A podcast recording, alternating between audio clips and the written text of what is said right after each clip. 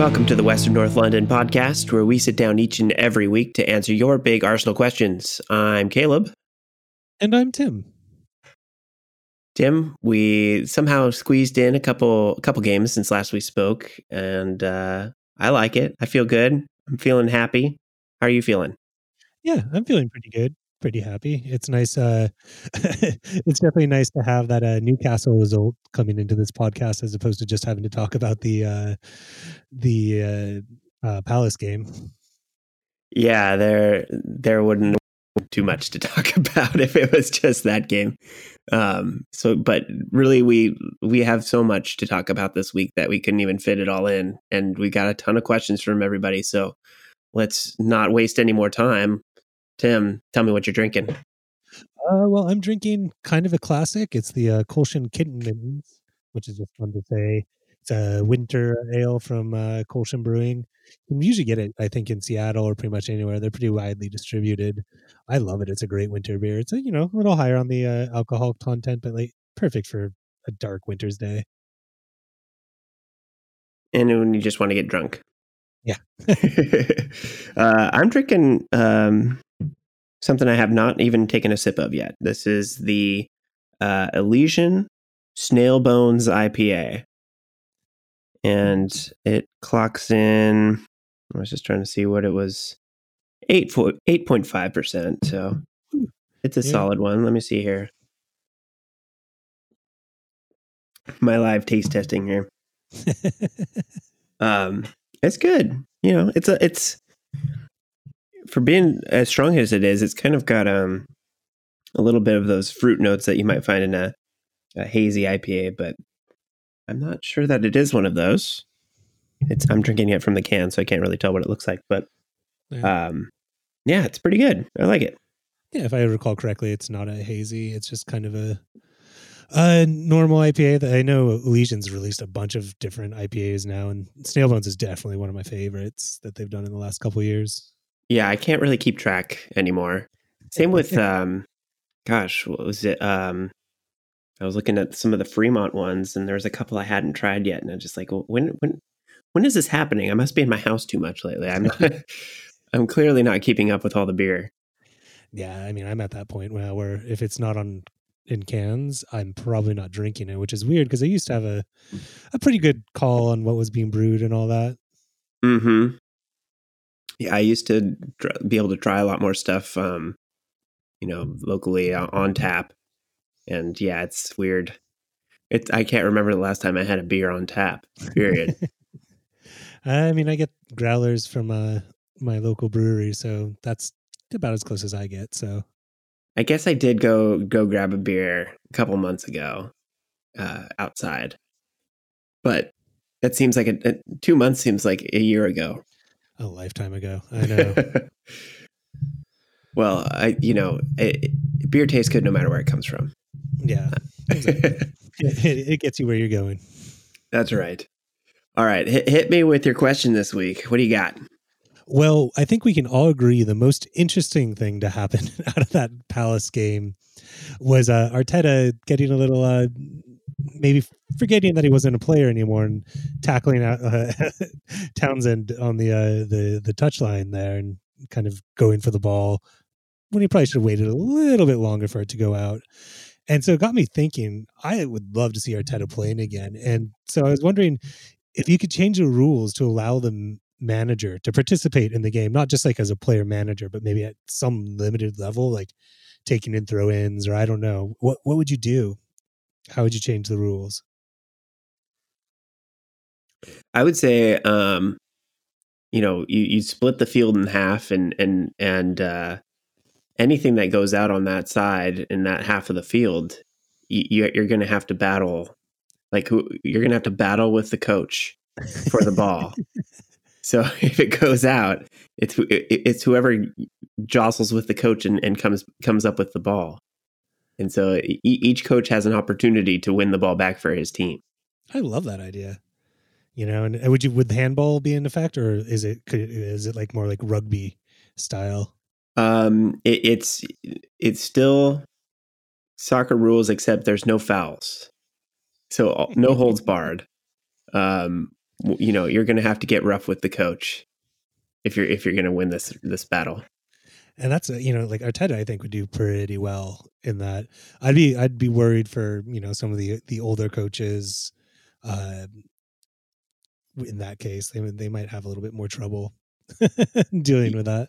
Yes, it's going to usher in a new era of younger coaches, um, bigger coaches. Uh, pretty much, yeah. It's it's it's definitely going to be a more physical coach than we've ever seen, and uh, it's going to be a whole new dynamic to the game. Now, is it just the manager that can get involved, or can the assistants? Is it like an all-out brawl on the sideline? Ooh, that's a good question. Um, I think we'll just keep it to the coaches so it doesn't get too crazy because you're you're also no, you know what? Actually, any player who's up warming up can also be involved. Awesome. So if they have the bib on, they can get involved. Yep. Yep. I think that they they're already going to be in the game or you know, they're getting warmed up. Why not give them a little something extra to get them get them ready? Yeah, get get their blood pumping a mo- bit more. Yeah. I'm into this idea. All right. Yeah, let's uh, go contact FIFA well, it, that reminded me. Um, it, my my backup idea was that it sounds like they're actually going to start um, implementing a at least one or two uh, concussion subs, and Oh, that's really? that's coming up pretty soon. So um, my my backup thought was that the coach could be one of the concussion subs. yeah. Again, I think we'd be fine with an Arteta coming in as a concussion sub. Palace might not want to let their coach Yeah. come in, but I think you'd see more situations like Wayne Rooney just going from from the field to the coaching um, coaching staff. Like it, it would be like a, a lot of straight transitions there, or a lot of a lot more player coaches. yeah. Yeah, you'd have it would almost be like a specialized role then. Yes, maybe maybe your coaching staff is just like the brains of the operation, and then your your actual coach is is just the the brawn. He's he's the guy that just enforces on the sidelines. yeah, it, it, there'd be a point where it'd be hard to delineate what a coach is then, sort of Mm. thing. it's a blur it's a blurry line as it is who Yeah. knows E- each coach is his own own thing some some of them are managers some of them are just coaches you, you just never know from club to club what their role's going to be And to be honest, it probably makes more sense than the handball rule does right now. So i think we need to come up with an alternative set of rules all around um just because we're you know it's all bets are off everything's crazy now Yeah, sounds good. I'll go with it. All right. Well, we've got so much to talk about. Um, let's let's touch on that Crystal Palace game because I don't think we can just gloss right over it. But there isn't a ton to point to as far as um, positives or negatives. It was it was pretty pretty flat in my mind. But uh, the um, the big concern in that game was that uh, Tierney was not available to play, and I think that was a big red flag when the lineup came out for that game. Yeah, Um, and sorry. You, I I was going to say, how did you feel when you saw that that lineup and Tierney wasn't involved? the funny thing is when I saw the lineup, I was kind of okay with it in the fact that, I, as we've discussed before, the, the poor kid needs a break. He definitely has been playing a lot of games, and I think against Palace, if you can't uh do some rotation against Palace, who who can you do rotation against? Really, Mhm. um, I think as the game went on, it became more and more apparent uh, that uh, Maitland Niles is definitely not the same player as a Tierney, and, and or in that position at, the, at least, and it felt kind of like it really just distorted the whole team not to have Tierney on that side, which is I think a worrying worrying uh, trend. Yeah, a little bit. And we, you know, we didn't have um, Mari. He was out with a uh, another sort of calf tightness or leg muscle tightness, um, similar to what they were saying Tierney was experiencing. Um, so Luiz comes in. Still haven't seen Gabriel come back from his uh, COVID stint. So I'm not sure what's going on with that. But um, so you've got Maitland Niles and Luiz playing on that uh, left hand side of the de- of the defensive line there, and yeah, it wasn't it wasn't great. Uh, they held it down, but man, yeah, Maitland Niles, he just had a rough day at the office. It was not. Um, I would say it's not. It wasn't very co- cohesive in that first twenty minutes. He just kind of looked out of out of sorts. He had one pass that went back towards Leno and came in a little too hot, and it was just uh, just kind of indicative of where where things were going for him. I, I do think he played better later into the game, but he never quite brought the level of offense that Tierney does. And I will chalk that up to rust and not not having that um, left hand side experience.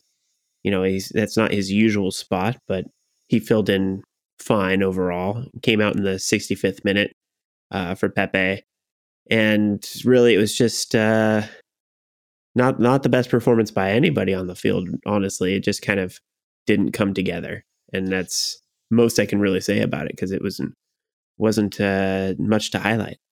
Yeah, it wasn't a, a, vintage game by any stretch. I thought, kind of, uh, as I, I, like to try and pull out the positives, I thought you could see that Aubameyang, I, he had a little bit more swagger than I felt like he's had in the last couple games, not including the next game, but uh, he just he did, he looked up for it, and that was encouraging to me, and I think it did show in the Newcastle game. And the other was I thought Xhaka had a pretty good game. I thought he was definitely our defensive player. I think he was definitely covering for a lot of misplays, including uh, Emile Smith Rowe missing a couple passes and Xhaka coming back and really covering for Maitland Niles occasionally and Saka as well. So I thought that was positive, but uh, other than that, I it was not not a vintage game, not something I want to go back and rewatch again. Yeah, Xhaka had simultaneously a great game and a bad game in my mind. Like he, he defensively, he was fantastic, and I, honestly, he was probably our best player overall. Um, but he's he let a few stray passes go, and had to kind of go to ground to recover balls that he misplaced. So I that that jumped out at me as like he had two or three where he had to go to ground and kind of have uh you know drastic recovery to to make up for some bad passes. So as much as he was covering for other people, he was also kind of covering for his own mistakes as well. And I think that was just the the way things were playing out for Arsenal uh, against Crystal Palace. So it nobody was really at fault, but nobody really stepped up either. Yeah, I think that's a good, good surmise. Uh, I mean, and just one last thing about Xhaka in that game, it, it, did feel like at least the passes were looking to go forward as opposed to ball coming to him dying or going backwards. So mm-hmm. again, I'm trying to pick out positives from a, a pile of crap. But yeah, I think the, the, other positive was that we got to see Partey come back into the team. Um, he got oh what third 20 30 minutes in that game to get, get his legs back under him and and get a feel for for Arsenal soccer again. And uh, it wasn't, you know, wasn't a bad bad outing. Just hard to make an impact in that sort of game, really. Yeah, and especially with that amount of time left, it's in in his position, just getting getting back. I wasn't, you know, expecting him to change the game instantly, but it, you know, I think it allowed for him to be more confident in his performance against Newcastle. Absolutely. Um, so do you want to do you want to skip ahead to that, or do you want to say anything else about Crystal Palace before we move on? No, let's let's move on. I think that game is both our listeners and ourselves are happy to leave that game in the rearview mirror. Okay, let's jump right into the Newcastle game because I think there's a lot more to talk about with that. And it, it, the the headlines to me uh, certainly Partey coming back and starting and the continuing development of Emile Smith Rowe and Saka. Um, and really, I think this just was a top to bottom much better showing with, from this team. Um, I, I let, let, me ask you a question. Do you do you think it's down to um, the the young players? Do you think it's um, it, in this game? Do you think it was down to Partey's influence, um, Tierney coming back in? Like, what what do you think was the the main piece that made this team click this week? I think like like anything, there's a, a, bunch of different factors that come in. I think having Tierney as uh, as we know uh, in the team definitely helps kind of not only solidify that area but also give another offensive threat that uh, teams have to worry about. I think having Partey in the midfield is just a, a revelation. The his uh, assist for the uh, the uh, Aubameyang goal is just it's just something to to be to marvel at. I, I love that uh, that pass that he made to Aubameyang, and uh, yeah, and I think also the the young players as we've seen throughout the last couple weeks have definitely uh, started step up and take on responsibility and to take on more of a creative role. Yeah, we got a question in this week um, from Riley Johnson, and basically just asked how just how good was Thomas Partey, and I think the the short answer is he's very good. There's there's no two ways about it.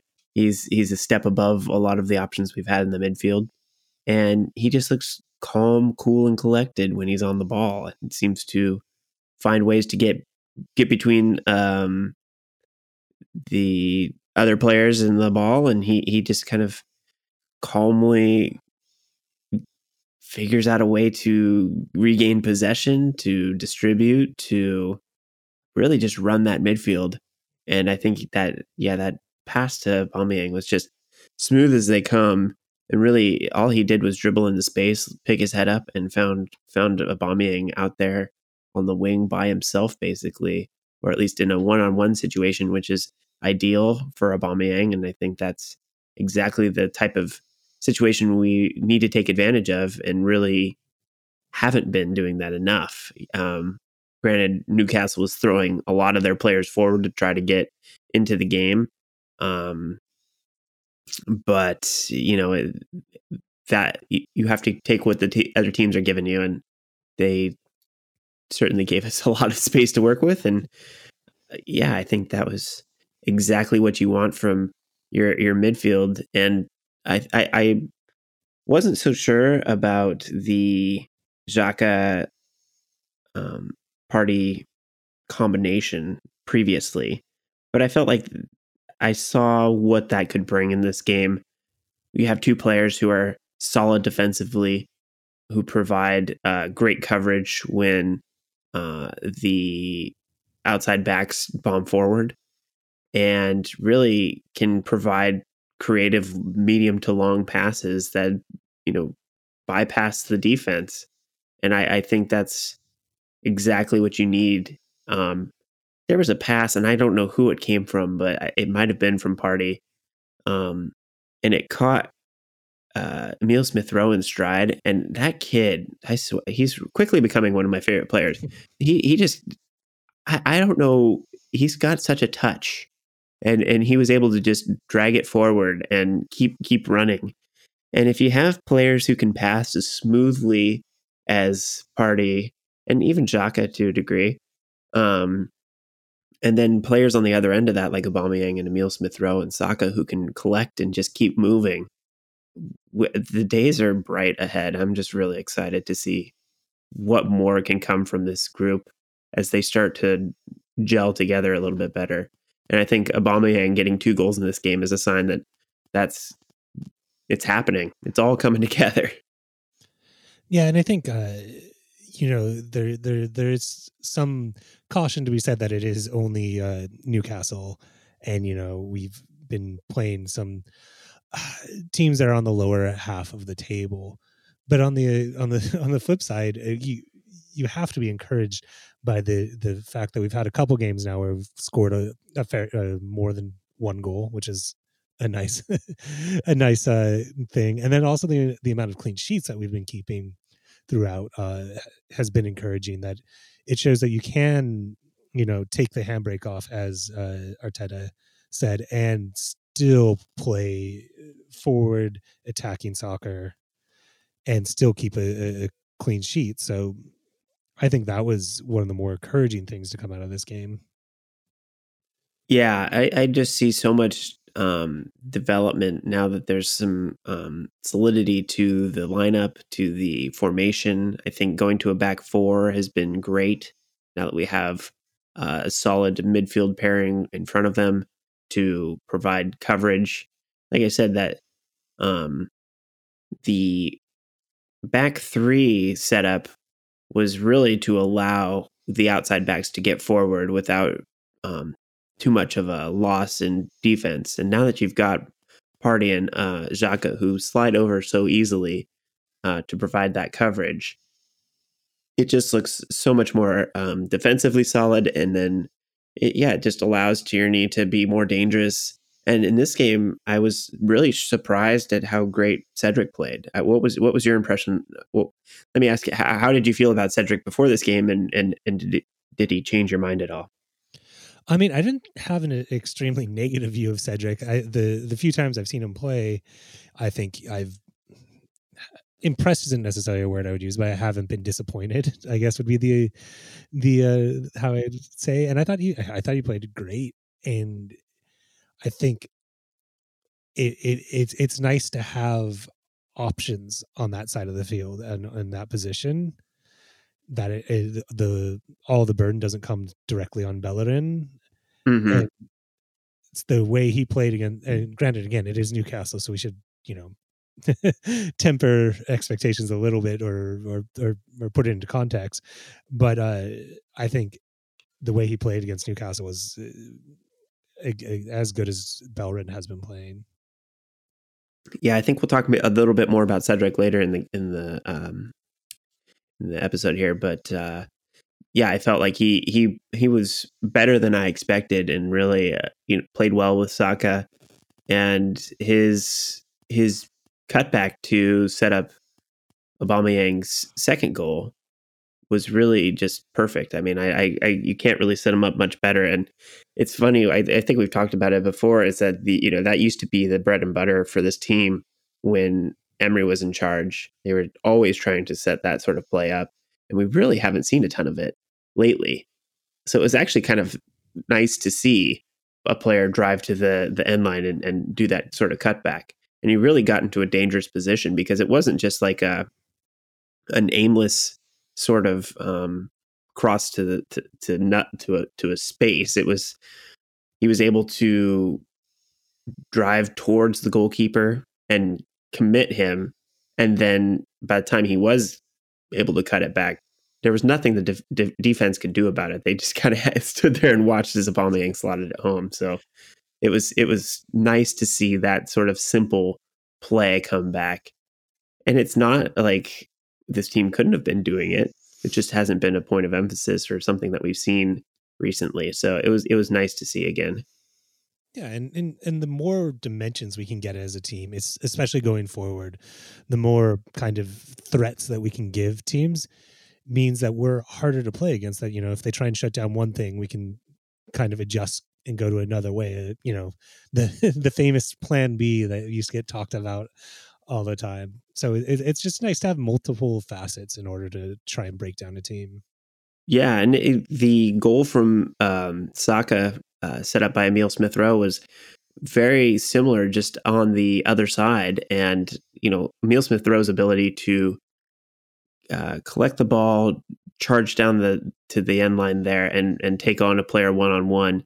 He's just really so much fun to watch. I, I look forward to seeing how he's going to develop in the, this second half of the season.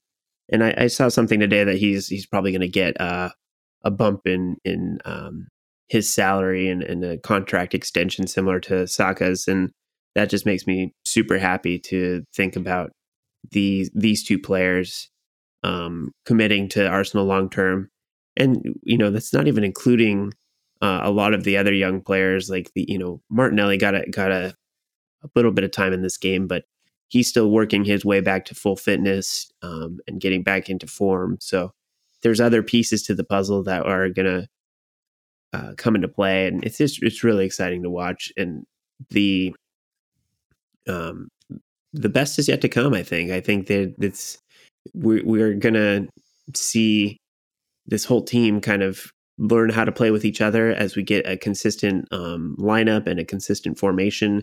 And I think the things that Arteta's been able or been trying to instill in this team are, are starting to come and come to fruition. Yeah, and I think we've we spoke about it when it, especially during kind of the dark time of a Arsenal and their identity and what is Arsenal? What what what makes Arsenal Arsenal? Why do we wake up at absurd hours in the morning to watch this team? And when you see Smith Rowe and uh, and Saka and the way they play together. I just you can't see me. This isn't a video of medium, but I I just got a smile thinking about it because that that is the heart of Arsenal and to have these kids hopefully locked up for a while and these these these players that have played together since they were kids, you know, really start to to develop together and really shine is is it's something to be excited for. Yeah, I think there's a level of joy and a level of fearlessness that they bring to the team, and I, I want to see that from everybody. I think that's those are things we should be aspiring to to be uh, as an Arsenal team, and so I, I hope that their uh, their form rubs off. I think I've heard Lacazette say that he's he feels pushed by these young kids, and and um, that's that's perfect. That's exactly what you want. Uh, and so I think like we look for other players like Pepe to step up and you know when when the young guys are, are making it look easy you gotta you gotta step step up your game a little bit and that's that's good for everybody on the field and you mentioned Lacazette there. One of the interesting things is I was reading a uh, a piece, and I'm sorry I forgot where I read it. Um, so sorry for the lack of footnote, but it was that uh, Lacazette or Emile Smith Rowe was saying how influential Lacazette has been on the development into the first team, and how uh, how he's been really enjoying working with Lacazette, which you wouldn't necessarily think that uh, Lacazette, a kind of an older player that is kind of going towards the end of his career and you know is you know French and you know has had his own trials this year, and a player that's coming up and is kind of just starting to flower. You wouldn't think that that would necessarily be a connection, but it's, it's kind of heartening to see that it is. Yeah, I think you have to look at those. Um, he he he has to understand that Emile Smith Rowe playing playing in behind him, he can only benefit when when he's playing well. Like Lacazette's gonna gonna be directly benefited if if somebody's able to take de- the defense away from him, give him space to work, and able to set him up. So I think that those he as as Emile Smith Rowe develops, that's going to directly benefit um, our strikers.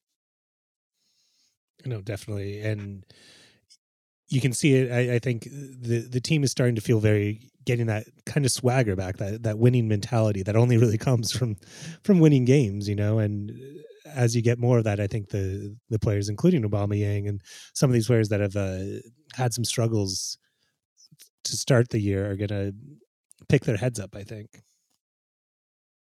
I hope so. I think that you know, there's guys like Willian who have yet to show their best on this team, um, and so I feel like Willian, Pepe, um, maybe some other other players like Nelson once he's um, healthy and back in the team, or you know, the, the, these guys can benefit from the the type of fluidity that's that's happening in the front uh, front four. So we'll see if, if other players are able to just slot in and, and benefit from what the team is doing and, and the defensive stability behind them. Yeah, and I mean, I think with Willian and Pepe specifically, they have to start worrying about how much opportunities they're how many much more opportunities they're going to get to shine because uh, at this point they're definitely down on the pecking order and I can't imagine an argument that you'd start either of them over you know a, a Saka or a, Smith Rowe right now for anything other than rotation. Mm-hmm. Yeah, agreed. Well, uh, anything else you want to say more about that Newcastle game that jumped out at you? Just that it, it's so nice to enjoy watching soccer again. It was the the, yeah. the, entire game from start, even when we weren't scoring in the first half. It was enjoyable to watch, and it, you know, after suffering so long for these games where you wake up in the morning and you know you're still kind of blinking heavily and you're you're drinking caffeine to wake up to have a game where or have the, a team that's just excited. Like I was literally excited to wake up and watch this team, and I can't wait till the next game, which has been a while. Yeah, speaking of the next game, we've got um, Southampton coming up in the FA Cup fourth round. And uh, right after that, we have Southampton again on Tuesday. So Saturday, Tuesday, Southampton doubleheader. I'm I'm not super concerned about Southampton by any means. Um, um I, I, would I would put a caveat on that that they have been having a great year this year. They were you know top of the table for a little bit. They are definitely a, a trickier prospect than in, in, Newcastle. Yeah, I'm just looking at their run of form, and I think Arsenal's on the ascendancy, and I'm not so sure about Southampton at the moment. And I it, I think they're they're at crossroads. You know, like if I'm not saying they're going to be pushovers. I'm just say, thinking that Arsenal's run of form, they're not going to be the challenge that I would have said they would have been maybe a few weeks ago. Um, but yeah, they're above us in the standings, so that's it's a.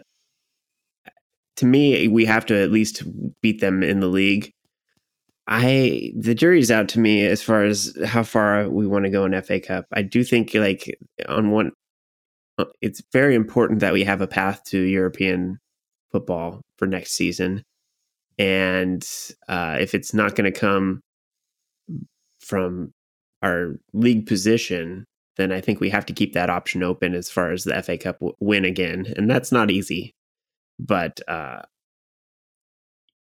yeah, I, I, do you think we can win both these games in short in short uh, turnaround here? I think they're definitely both winnable games. Uh, I think, as I said, I, I wouldn't just completely look past uh, Southampton. I also think that uh, Walcott is going to score against us just because that's how, how, the world works. works, yeah. And uh, and I think Hasenhüttl, their their manager, I love saying his name. Uh, I think he he's a pretty interesting manager, and I think he's also a lesson in clubs being patient with their manager. Mm. That uh, last year, there before the lockdown, I believe. Uh, yes, it was before the lockdown because there's I don't know. Anyway, and they lost nine nothing to uh, to Liverpool and were swirling at the bottom of the table. And a lot of people were were after Hasenhüttl's head, but he was able to stabilize the team that year and then come out this year firing out of the gates and just be involved in things. So I I'm ex- I, I, I think there's a lesson there to be seen for us to remember when you know we have draws against Crystal Palace or even lower uh, games to to remember patience often pays forth. As far as the the FA Cup, I'm I'm less off of it than I was a couple weeks ago. I think a couple weeks ago, my my main main thing was just to get stable in the league. And at this point i feel really stable in the league. So i would i wouldn't mind seeing a little bit of a cup run. It would be fun fun to do it. I don't i think it's definitely lower in the priorities but i think it's a priority we can can do. Playing a team twice in a row is always tricky though that they they get to see what you have and can kind of adjust. So it'll be interesting yeah i i the last time we played Southampton was the game where Gabriel had the red card. Um, so it'll, I, am sure we will see him starting in one or both of these games. Um, so it'll be a bit of a, a revenge tour. Uh, um, but yeah, I feel I feel pretty confident that we can. Um, you know, there's definitely going to be some rotation because we've got you know, pretty pretty quick turnaround between Saturday and Tuesday. So I, I it, it'll be interesting to see the the different lineups for both teams and who's taking which competition more seriously.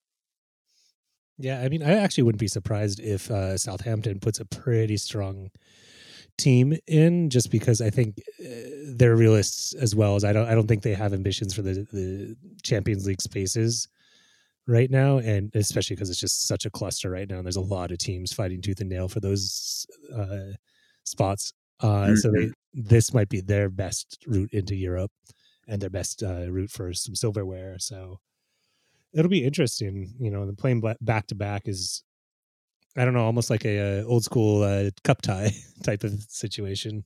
Right. Yeah. Um, getting you know, looking at the the league table right now, Arsenal sit in tenth place at twenty seven points. Uh, Southampton sits in ninth at twenty nine. So that that game on Tuesday is definitely going to be a, a big one, um, considering, um, you know, we could leapfrog the team. Although Southampton will will have a game in hand um, after that. It's real funky this year with uh, you know the the varying um, scheduling issues and COVID issues. There's, you know, Villa's only played 15 games. Um, there's quite a few teams on 17 games, and then there's a handful on 19 games right now. So it's all over the place. So it's really hard to uh, directly compare everybody. But uh, you know, as things shake out, I, I imagine uh, we're going to want to get every single point we can get.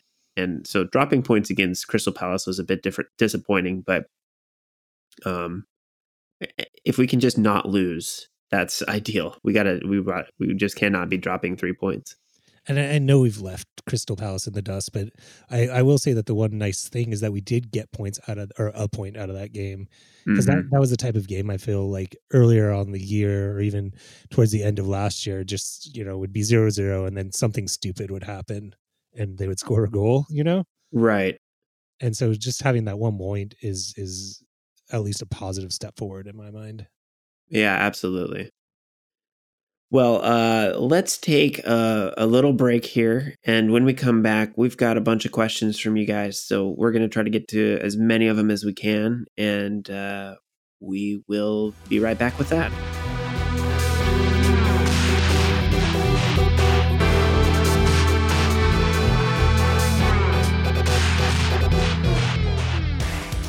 We're back from the break and we've got a load of questions from you. So we're gonna we're gonna just hit as many as we can. And uh, some of this stuff we probably already talked about, some of it brand new. So let, us see what we got here. Um, from friend of the show and former guest uh, Chandran, uh, we've got what's making this uh, the same team, which started the season horrendously, gel together now is Arcoda's is Arteta's coaching ability finally showing up on the pitch? That's question one from him. So I, I, I, I would say like to me the the big change is actually having the personnel to switch to a back four.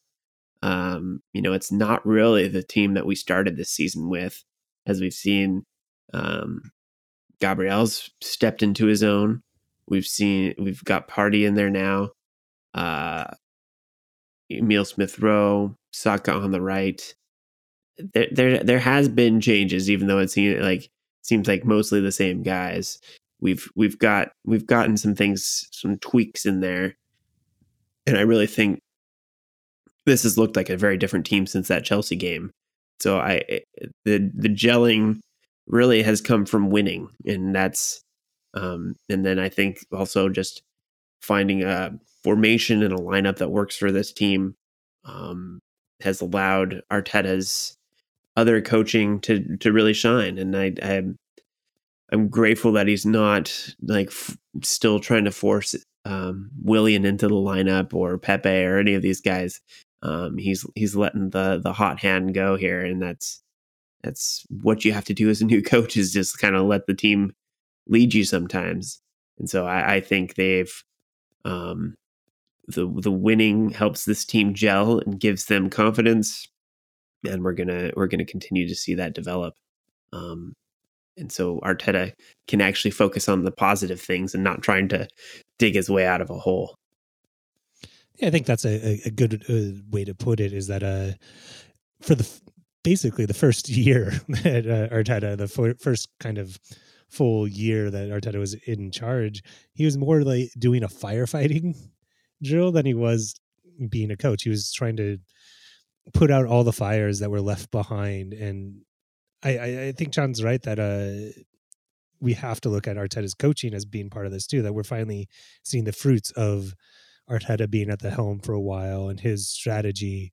He called it. A, it was two games ago or three games ago you know letting off the the the handbrake on the team and i think you're seeing the type of soccer that Arteta wants to play but it also is uh, you you can't look past the influence of Saka and Emile Smith Rowe really coming into their own and getting the starts.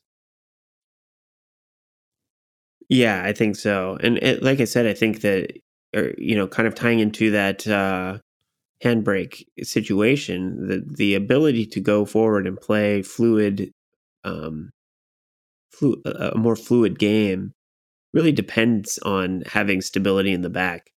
And I think he's got a pairing with uh, Holding and, and Gabriel, or you know, Luiz has been playing well there as well.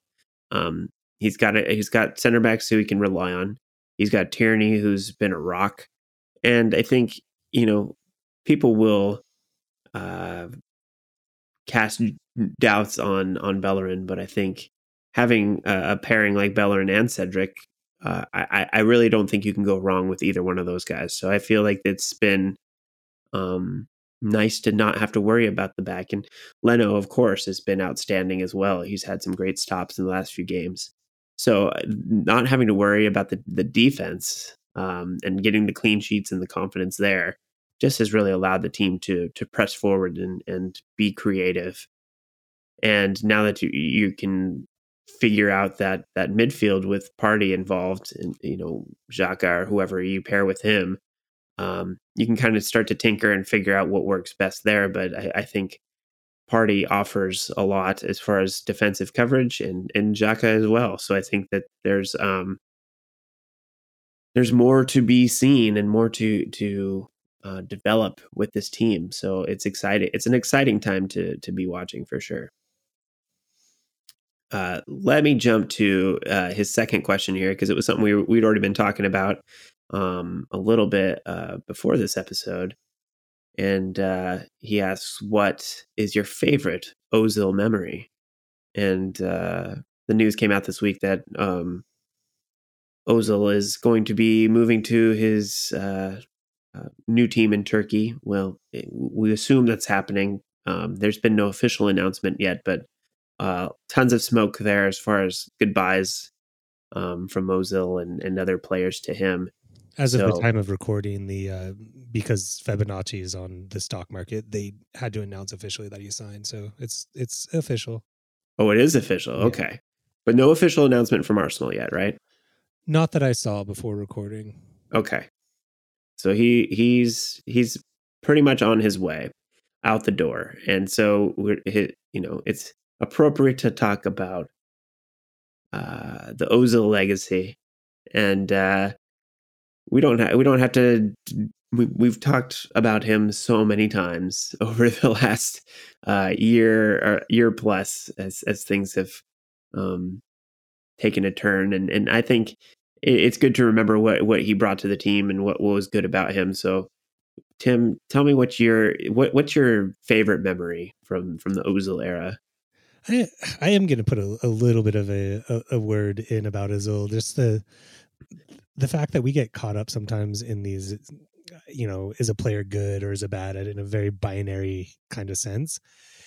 And right now, in my mind, now that it's kind of all over and officially done, it's it sucks that it had to end the way it did, but I think I'm still going to remember him fondly and when it all is kind of said and done. I remember really our first conversation about Arsenal before we did this podcast was about Ozil because he was one of your favorite players, mm-hmm. and I I I remember sitting in my previous job, and I wasn't allowed to be on the internet. I was supposed to be selling people books, and I would when we were signing him, I was refreshing the Guardian webpage over and over, and got so excited when he signed him. So there there there is so much positive I think to to take out of it, and I hope that we don't let this kind of last year or so kind of sour our feelings about it because there there and there's some difficulties with it but again always trying to strive for the positive so that's the long answer the short answer is i think back to 2015 against man united and it was just a, a complete performance and it was that 2015 where he had sanchez on the on the team back when sanchez actually tried mm. and just the the the combination of those two players eh, on that game, and just eh, it was kind of you saw everything that was great about Ozil and his passing, his scoring, where his positioning, the chemistry, his unselfishness. It was it, was just great. And I, I, actually just rewatched the highlights again, and you know, it made me smile. There, you, you can't deny that that was just one of the. He was so good. Yeah, I really do think like peak Ozil for me was him paired with Sanchez. Like those at the at the time that was I, I was really just enamored with what Sanchez brought to the team, and Ozil just seemed to unlock his best. But I, I you know, kind of going back to what we were talking about with the um these players that can have really high highs and low lows. That definitely described those two. Um, when they clicked, they, it was great, but they both had the tendency to um, fade a bit or or be anonymous in some games. Um, but you know when they were when when things were working, they were just um, difficult to beat. Like they just really took teams apart. The um, the memory that jumps out to me for Ozil um, was from 2016 uh, Europa League, I believe. Uh, uh, just the individual performance um, with him uh, against uh, and you know he takes a pass, uh, chips the keeper, and then is able to also dribble past two other players before scoring a goal. It's just an, an amazing um, individual piece of skill and and just made them all all three of those players look like fools. And i just love that. Uh, he just it, his on his day he's one of the better players i've ever seen play. And it's sad the way things ended up. It really makes me sad that he didn't get to go out in a blaze of glory. Um i wish him the best i want to see him get back to his his best form that he can get to and and go out um, on his terms. And uh, so I, I'm hopeful that that happens for him in his next next team. Yeah, and I, I mean, I think he's obviously been having some issues in life, and there's been some difficult things with not only Arsenal but with the German national team, and there's some interesting issues involved there. So I hope being in Turkey and playing for of, of a storied team that's fighting for the championship right now that he finds uh, a, a, degree of happiness. I like. I, I, I do just wish him well. Really.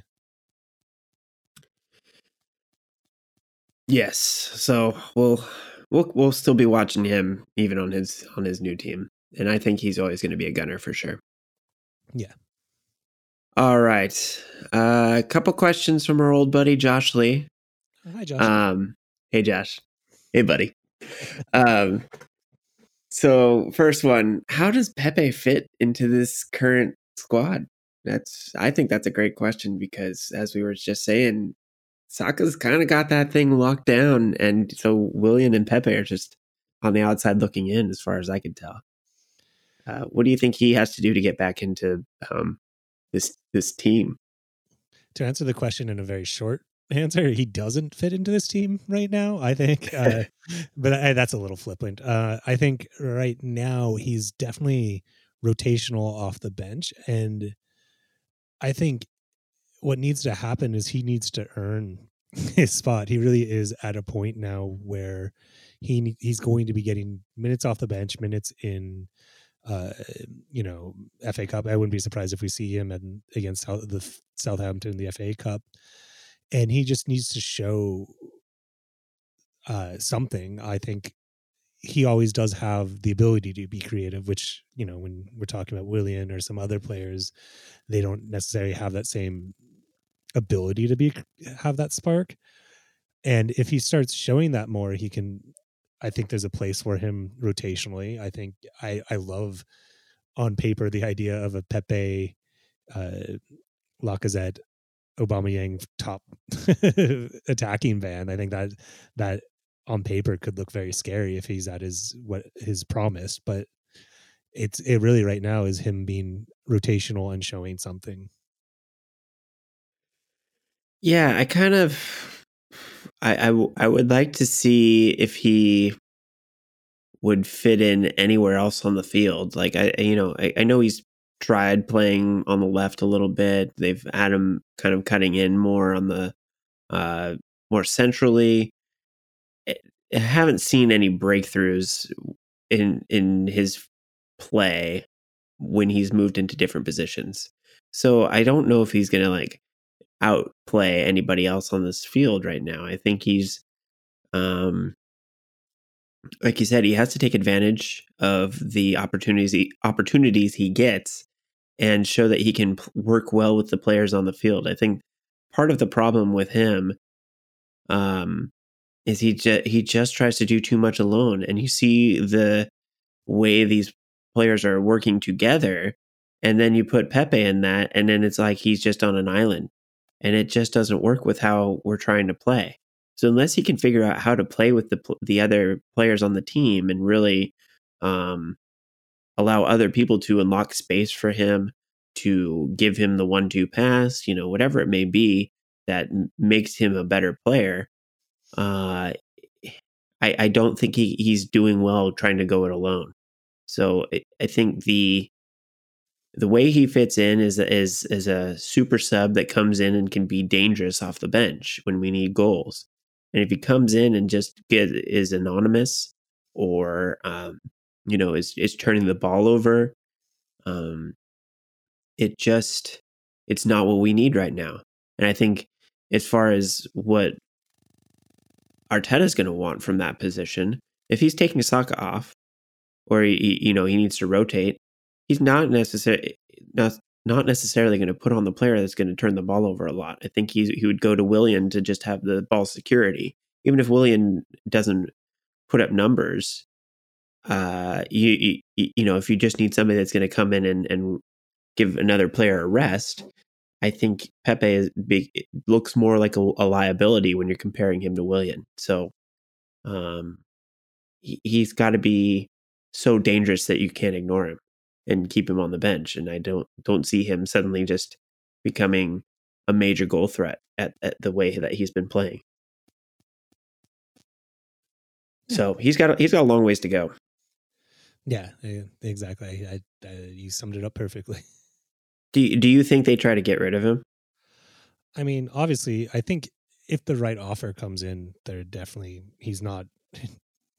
I don't think he's uh you know integral to the team and the problem is is, is that price tag is just really going to follow him. I think it's going to be hard from a business perspective to just cut that much loose and i don't think anyone's going to pay anywhere near the amount of money that we paid for him. Right. Yeah i don't rec- i don't think they're going to recoup that cost yeah i don't think they're going to recoup that cost so I think the business side is just going to look at it and go like, we can't take a fifty million pound loss on this player, so uh, make him work. But the, but the, I mean, at some point you're going to take that loss, right? I mean, if you let him run his contract out, or you know, like I think you just got to take what you can get. Yeah, I mean, I think if I, the the other side of the coin is I don't, I just don't think there's a lot of buyers. I mean, you're looking at the transfer market right now, and it is a quiet transfer market. There, every, there's people moving, but it's all for frees and loans. There's not, no one has money right now. So I just, mm. I think this is going to be a very, very quiet window. I don't think there's going to be a lot of uh, people knocking our door down for Pepe. I mean, why would you right. really buy him at this point? Like, all right, we got a second question from Josh here. Uh, what type of player partners best with Partey in the middle, uh, whether it's a current player or a new signing? Um, and I, the current player, I think, I, you know, I think Xhaka kind of convinced me this this last game that he can be he could be that guy. Um, but it may come down to what you, uh, you know, what your opponent's trying to do. Uh, I think Xhaka does great defensively um, and can really pick out a good pass. Uh, but the you've got El Elneny, you've got Ceballos, you've got um, uh, Willock. So there's there's some other options that can bring you either a bit more offense, a bit more defense. You know, El Elneny has played really well against Partey in the past, um, but leaves a little bit to be desired. I think overall, um, Ceballos, he's not long for this team, so I don't know how much you put in into him. Um, and Willock, I think that guy needs a loan he's just not I, I, maybe maybe Partey would give him some freedom to bomb forward where he seems to be more um effective making late runs so I, you know I, I the jury's still out a little bit to me because we're just really getting to see Partey, um hopefully in an extended run now and getting into form and getting uh experience with the players around him so I I don't know if I can make a definitive decision yet but I don't feel like the the position next to him is a position of need at this moment. Um, so I, I don't know that that we need to run out and sign sign somebody in this window by any means. Um, but and yeah, the, there's um, I, I don't know. I, I think we could we could get by with what we have for sure.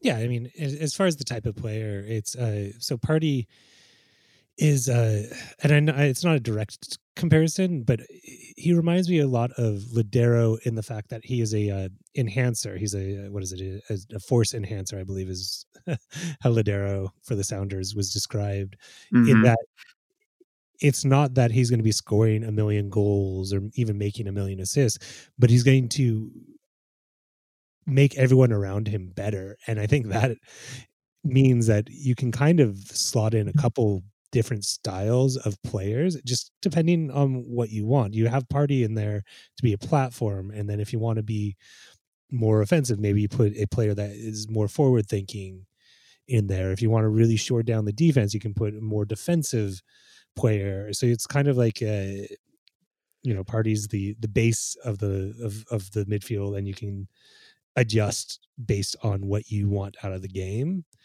Uh, I I 100% agree with you that right now it's not a position of the the next the player next to Partey isn't our highest need. I'd I'd like to have another uh, left back that is can at least deputize for uh, Tierney before anything else at this point. So. Yeah, and I, I'm I'm even wondering I, the creative midfielder is the other spot that's been tossed around as a position of need, and with Emile Smith Rowe's emergence, I, I wonder how much of that, how much of a need that really is for the January window, and whether we can kick that can. Um, but you know, I if nothing's available, I think you wait until the summer anyway. But um, I think you know we we definitely need a couple players that can fit that creative midfield role. But yeah, that defensive midfielder um, next to Partey is is is not a high high need at the moment. All right, next question. Avi Epstein. Um, kind of talking about uh, another another position here where there's some some battling going on. Uh, it was one performance, but does Cedric overtake Bellerin as the first choice right back now? He offered so much more yesterday. Can he be consistent enough? Um, or do we need to emphasize the need for a backup left back? Uh, oh, I guess that's kind of a, a separate question. Um, so let's let's tackle the the right back situation first here. Um, we kind of t- touched on it a little bit earlier, but I thought Cedric had a fantastic game, um, better than I'd seen him play up until this point. I, I, I think he had some um, glimmers of quality before, but hadn't really put together a complete game like this. And I thought this was probably his best performance uh, as an Arsenal player so far. But I, I don't know if that means Bellerin should be benched or, you know, I think that they should battle it out and, and you know, rotate and I'll let Arteta make the decision in the end. But I, I think we it's great to have two players that are um, quality and, and can can provide different things. So I, I don't know if it's a either or. I think it's great to have a tough decision like that. Yeah, and I think you hit the the nail on the head with that. I don't think it's necessarily an either or question that just because we have uh, Cedric who's who's kind of coming in and showing that he can depth or he can play the position as well. Um, I think we, there's enough games and there's enough minutes going around that I I'm not too worried about having two really good right backs that can that can play the position. I'd, I'd personally prefer that for every position on the field. You know, and with the games coming thick and fast, it's it's going to be nice. And you know, the thing too to remember is that you're always one injury away from a complete disaster if you don't have two two players that can play the position. So, uh, does he take over? I don't. I don't. I don't know if if we have a first team kind of set in stone. I don't know if that's even kind of how modern soccer, unless you're Wolves, but I think a lot of teams look at it as a kind of a, a more fluid uh, kind of structure than just being, you know, like there's a starting starter and a backup. And I really think it it speaks more to the trouble that Ainsley Maitland Niles is in, uh, because we saw he struggled a little bit trying to take over on, at, at that left left back position. Um, and it looks like he's got a couple players in front of him now in that right back position. So where does that leave him? I mean, he's he's been kind of our um, utility player that can uh, jump in where we need him, but it, it, doesn't look like he has a clear position on this team currently with those two in front of him and his preferred right back spot. And uh, there's a lot of depth in the midfield, and yeah, I, I think he's he's going to have to deputize as a left back at the moment because that's a, the most um, pressing need. But he's he left a bit to be desired the other day. Um, so the you know the follow up question here from uh, uh, Avi is that uh, uh, do we need to emphasize uh, the need for a left back? Um, but uh, he he thinks we mu- we must get a replacement even short term in January. Uh, do you agree with that? Like, do you think like Ainsley Maitland-Niles is okay if he gets more time in that position, or do you think we have to go out and get somebody? I think we have to go out and get somebody. I, I, I to me that is one of the biggest uh, needs. You know, I, I, I, I you know want to wrap Tierney in bubble wrap and I, I just make let him never get out of his apartment after a game and do all the cryotherapy we can because you know I think we're one injury away from disaster on that side of the pitch and I Ainsley Nate Niles is an interesting case because he doesn't even want to play defense. Is he he sees himself as a midfielder and I remember last year, two seasons ago maybe. I just, it's it's hard to remember exactly, but he was uh, complaining about getting the time as a right back because he saw himself as a, a midfielder and I can especially think that he probably really does not fancy being a left back even more than not being a right back. So I think I think it is a need that needs to get addressed. I mean, I wouldn't spend club record signing fees for a, uh, a left back by any means, but just somebody that can just even deputize in a little way for Tierney would be awesome. Yeah, I kind of think you want maybe somebody who's young and up and coming and you don't have to spend a big fee on but has a lot of potential. And maybe that's somebody who's in the academy or um, you know just kind of a maybe a championship level signing or um, just somebody who uh, can push Tierney to a degree but isn't a severe drop off if he does have to come in. And then maybe um, has a, has some potential. I, would like to see somebody that can come in and maybe do some of the same things that Tierney does. Um, it's it's going to be hard to replace him, but uh, you know you don't want to have uh, somebody necessarily with a completely different skill set when your team is so reliant on having somebody that can push up field. So I wouldn't want to have somebody that's really defensively minded. I would like to have somebody that kind of mirrors what Tierney brings. So that might not be so easy to go and find. Yeah.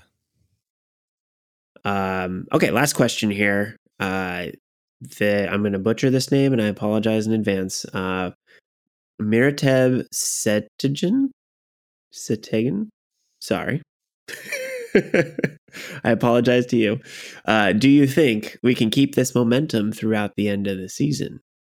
Um, what do you think, Tim? Uh, I hope so. Uh, I think it's going to be naive to say that we're not going to lose another game the rest of the season, and I think it may be naive to think that we're not going to have another a little bit of a rough patch. Hopefully, nothing like what we saw earlier in the season. I, but I am very hopeful. I think I'm I'm the most hopeful I've been in quite some time about the direction this team is going, and you know, winning does and success does beget more success. That's the the winning mentality, that idea, and people gain confidence and place better under on these streaks. So I think it's a it's a possibility that we are going to move in a, a more positive direction as opposed to sinking back down the table. I want to answer this question after the month of February because um, if if you look uh, beyond the the Southampton games here, uh, we we have a Man United game, we have Wolves, we have a Villa, we have Leeds, we have we we have our um, home and away matches with Benfica. Uh, we have a Man City in there, and we have a Leicester who's sitting at the top of the table right now.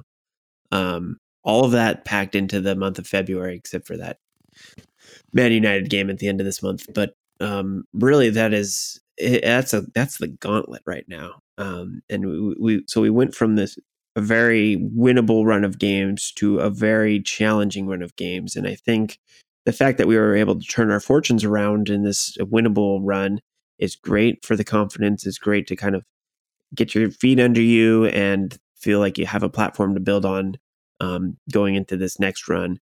But um, we cannot get our hopes set too high for this team until we see how they get through this.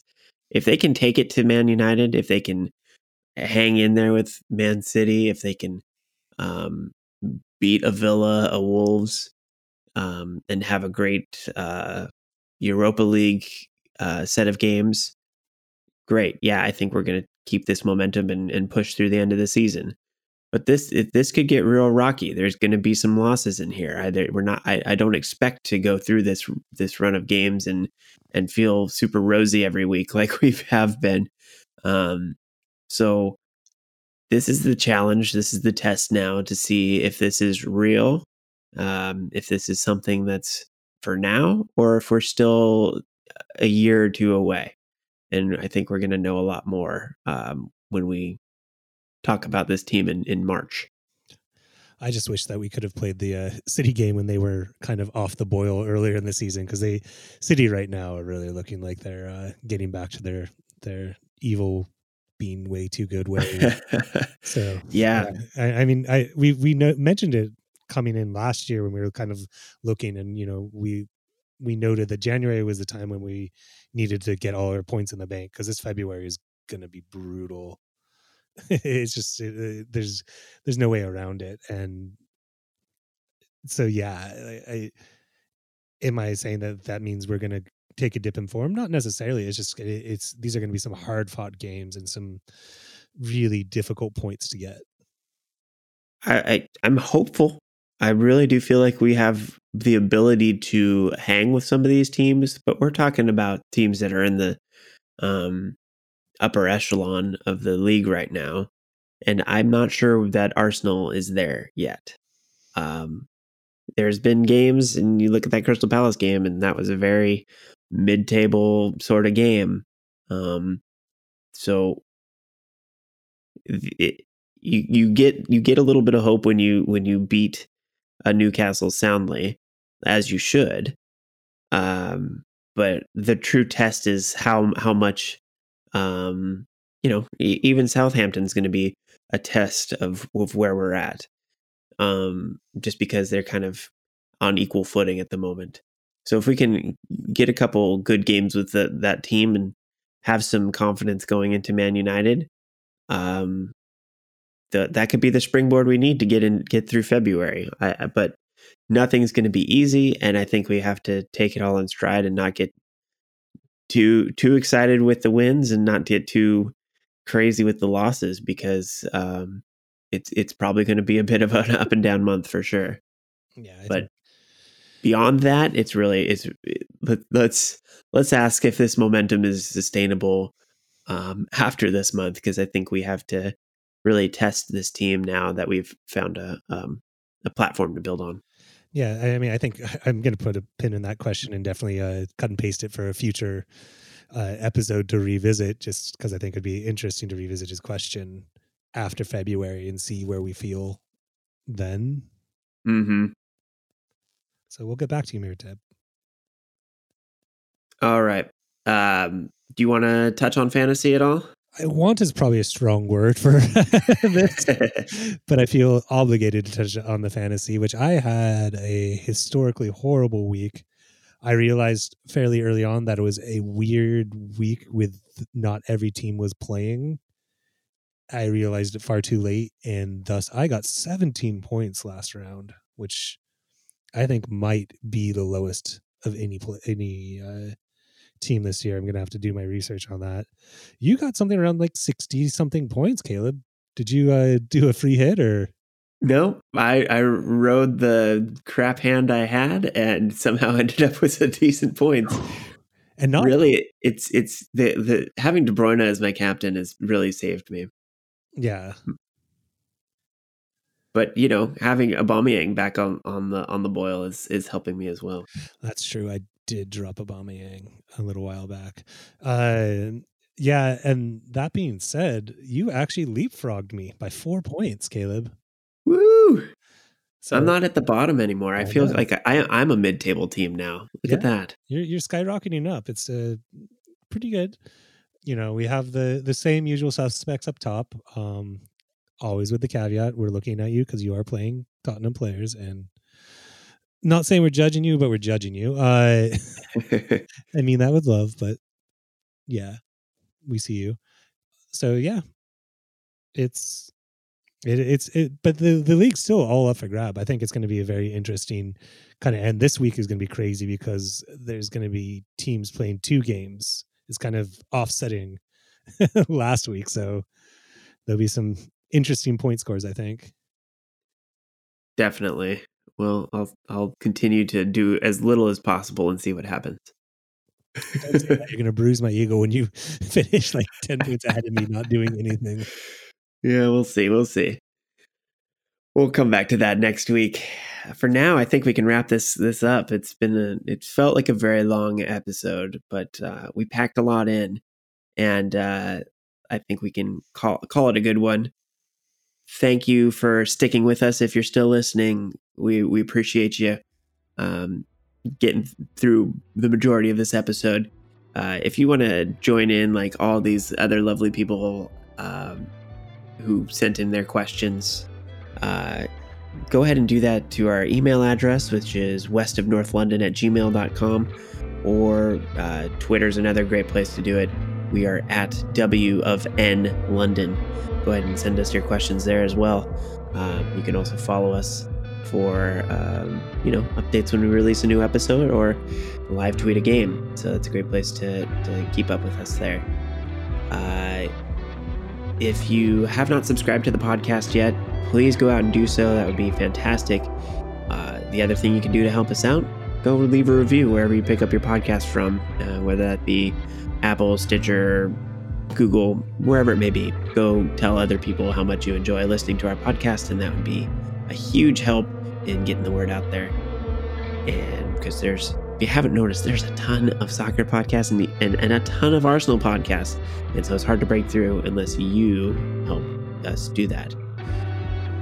The other thing I want to bring up is that awesome theme song that we have from Bobcat. If you like what you hear there, go check them out. It's bobc.at. That's their website. It spells out Bobcat. It's pretty clever. Uh, sure, they've got some uh, awesome music for you to check out on their site, like their newest album, No Course to Follow. You can check it all out right there.